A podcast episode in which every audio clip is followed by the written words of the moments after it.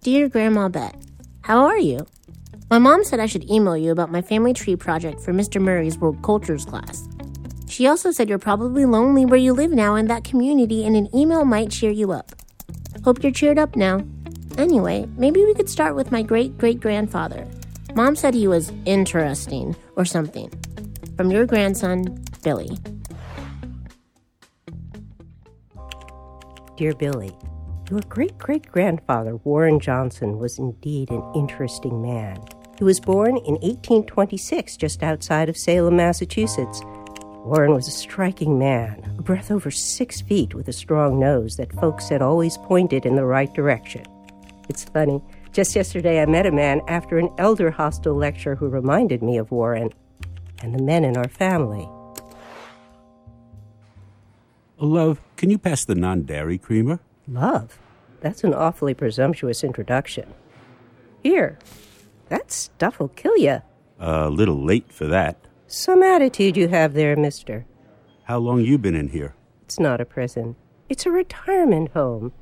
You'll adjust. I've actually come to like it. Well then, I'm Benjamin. I'm Bett. You really think that this bit of powder will do me in after I live through everything else?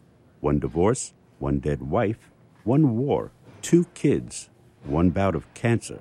Want me to keep going? Was just saying that stuff's bad for you. Noted.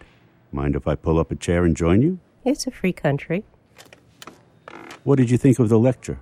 I thought the stuff on Indian Ocean piracy was interesting, but the former ambassador could use some public speaking tips. Ambassador.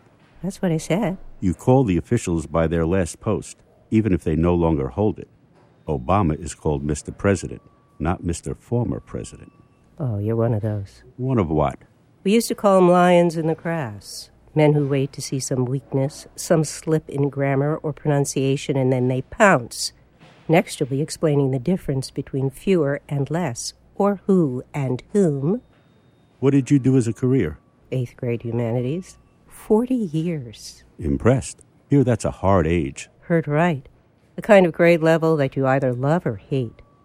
I was tough, but fair. I challenge you to find any one of my 1,400 or so students to say different.